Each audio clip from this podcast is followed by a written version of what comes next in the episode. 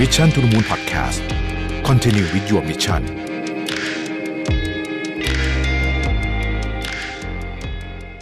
สวัสดีครับ ยินดีต้อนรับเข้าสู่ Mission to the Moon Podcast นะครับคุณอยู่กับโรเบินหานุสาหะครับ ต้องบอกว่าตอนนี้เนี่ยเมืองไทยนะฮะอยู่ในสภาวะของแพงค่าแรงถูกอย่างแท้จริงเลยนะครับ วันนี้ข้อมูลจาก SCB IC มาชวนคุยกันนะครับ SCB IC เนี่ยเขาบอกว่าเศรษฐกิจไทยกำลังอยู่ในช่วงหัวเรือหัวต่อสำคัญของการฟื้นตัวนะครับถ้าเราย้อนหลังกลับไปตลอดช่วง 2 ปีที่ผ่านมาเนี่ยนะครับเศรษฐกิจของเราเนี่ยได้รับผลกระทบรุนแรงมากนะครับต่อการจ้างงานและรายได้นะฮะเพราะว่าประเทศไทยเนี่ยพึ่งพาการท่องเที่ยวเยอะนะครับพึ่งพาการท่องเที่ยวเยอะนะฮะสิบกว่าเปอร์เซ็นต์ของ GDP ซึ่งการท่องเที่ยวตอนที่หายเนี่ยมันหายไปแทบจะเรียกว่าเหลือศูนย์เลยนะครับ ก็เพิ่งจะมาฟื้นได้หน่อยหนึ่งแต่ว่าก็ยังเรียกว่าเล็กน้อยมากนะครับ จากที่เราเคยมีนักท่องเที่ยวเกือบ 40 ล้านคน แล้วก็เราก็มาเจอวิกฤตพลังงานนะครับ แล้วก็วิกฤตโภคภัณฑ์แล้วตอนนี้ไม่ใช่พลังงานแล้วนะฮะซึ่งมันมาจากสงครามรัสเซียยูเครนนะครับ แล้วก็มาตรการคว่ำบาตรของชาติตะวันตกต่อรัสเซียเนี่ยมันก็ส่งผลต่อราคาของต่างๆ ที่มันพาเรทกันขึ้นกันชนิดที่เรียกว่ารายวันเลยทีเดียวนะครับ ซึ่งทั้งสองอย่างเนี่ยเป็นแรงกดดันนะครับ ที่เรียกว่าตีขนาบเลยกำลังซื้อครัวเรือนไทยนะครับเป็นความต่างที่เหมือนกันในแง่ผลลัพธ์นะฮะถ้าดูในแง่ของอัตราเงินเฟ้อนะครับอัตราเงินเฟ้อในเดือนมีนาคมของประเทศไทยเนี่ยสูงถึง 5.7%นะครับซึ่งต้องบอกว่าสูงที่สุดในรอบ 10 กว่าปีนะครับเป็นผลพวงจากราคาพลังงานที่เพิ่มขึ้นเป็นสำคัญนะครับ EIC ประมาณว่าอัตราเงินเฟ้อเฉลี่ยทั้งปีของไทยเนี่ยจะอยู่ที่ประมาณ 4.9%นะครับสูงที่สุดในรอบ 14 ปีนับตั้งแต่ปี 2008 เป็นต้นมานะครับยิ่งไปกว่านั้นเนี่ยภาวะเงินเฟ้อไทยที่เร่งตัวในรอบนี้เนี่ยมีลักษณะที่แปลกแยกจากเงินเฟ้อที่เกิดขึ้นในช่วงกว่า 40 ปีที่ผ่านมา แล้วก็อาจจะมีประเด็นที่น่ากังวลนะฮะขอเน้นว่าน่ากังวลกว่าเงินเฟ้อรอบก่อนหน้านี้นะครับมีอยู่ 3 เรื่องด้วยกัน นะฮะเรื่องที่ 1 เงินเฟ้อในรอบนี้เนี่ยนะครับเกิดขึ้นในช่วงที่เศรษฐกิจไทยยังไม่ฟื้นตัวดี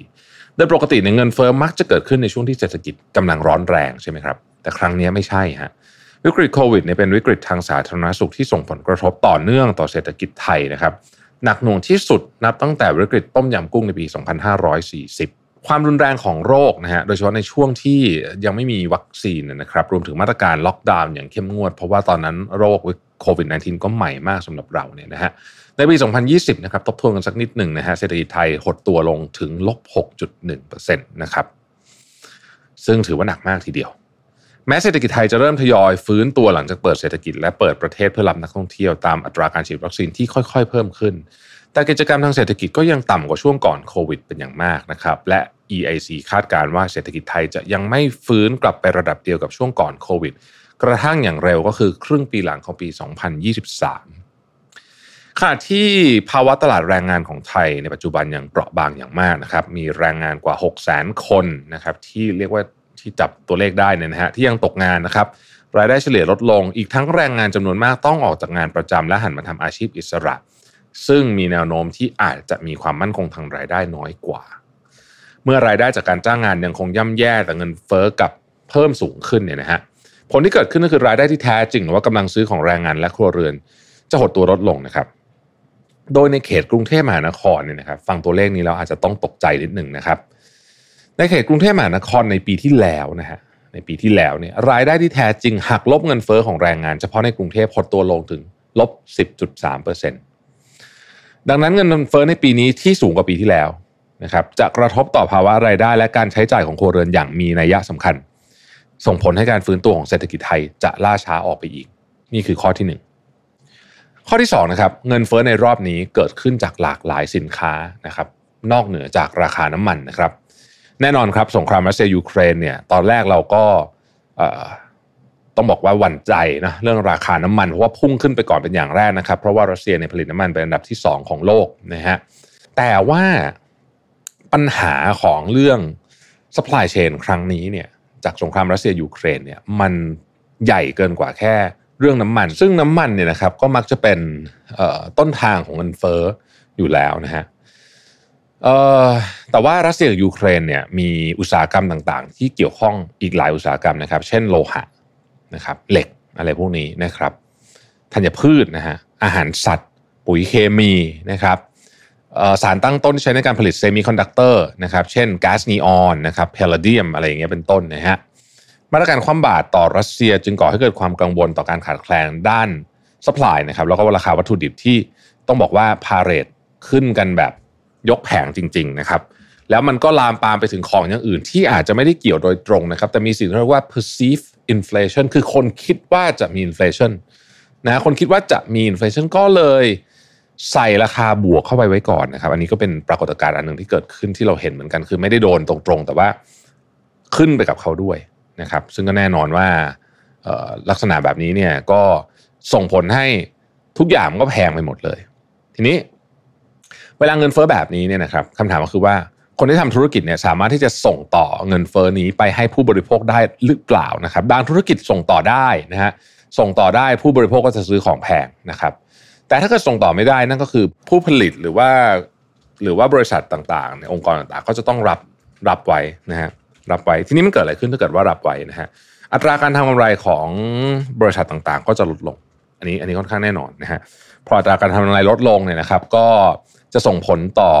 ดัชนีตลาดหลักทรัพย์นะครับแล้วก็พวกสินทรัพย์เสี่ยงต่างๆเนี่ยจะจะจะโดนเต็มๆแน่นอนนะฮะเงินเฟ้อเนี่ย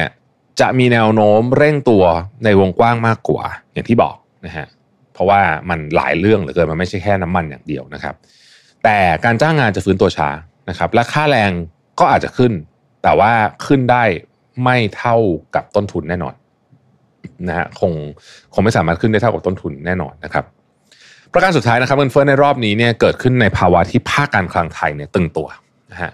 โดยปกติกองทุนน้ำมันเชื้อเพลิงเนี่ยมีบทบาทอย่างมากเลยนะครับ เวลามีเรื่องอะไรก็ตามที่เกี่ยวข้องกับผลกระทบ ความผันผวนของราคาตลาดโลกอะไรต่างๆนานาเหล่านี้นะครับ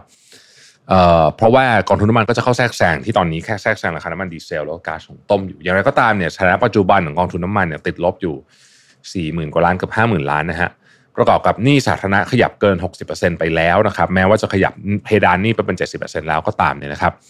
บทบาทของภาครัฐในการอุดหนุนราคาน้ำมันผ่านกองทุนน้ำมันและลดภาษีสรรพสามิตจะมีข้อจำกัดมากขึ้น ยิ่งราคาน้ำมันยืนระยะสูงขนาดนี้ไปเท่าไหร่ ภาคการคลังไทยเนี่ยก็จะตึงตัวมากขึ้นเท่านั้นนะครับแล้วก็อย่างที่ตอนนี้เราเริ่มเห็นมาตรการว่าจะต้องเป็น manage float นะฮะ manage float ก็คือลอย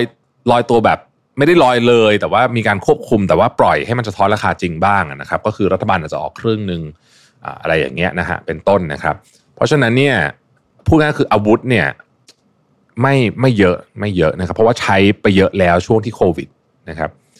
เพราะนั้นเราจะเห็นว่าภาวะของแพงค่าแรงถูกเนี่ยจะเป็นภาวะที่กดดันเศรษฐกิจไทยแล้วก็เศรษฐกิจโลกนะครับ ที่กำลังค่อยๆ ฟื้นตัวจากโควิดเนี่ยให้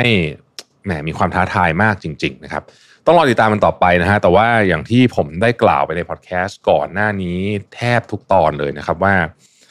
ปีนี้เนี่ยอะไรที่ประหยัดได้ประหยัดนะครับ อะไรที่ยังไม่จำเป็นต้องซื้อโดยเฉพาะของใหญ่เนี่ยพิจารณาเลื่อนก่อนดีกว่านะครับเนอะเพราะว่าเรายังไม่รู้จริงว่าหนทางข้างหน้าเนี่ยเราจะต้องเจอกับอะไรอีกบ้าง แต่ไม่ง่ายแน่นอนนะครับทั้งกับเจ้าของธุรกิจทั้งกับคนทำงาน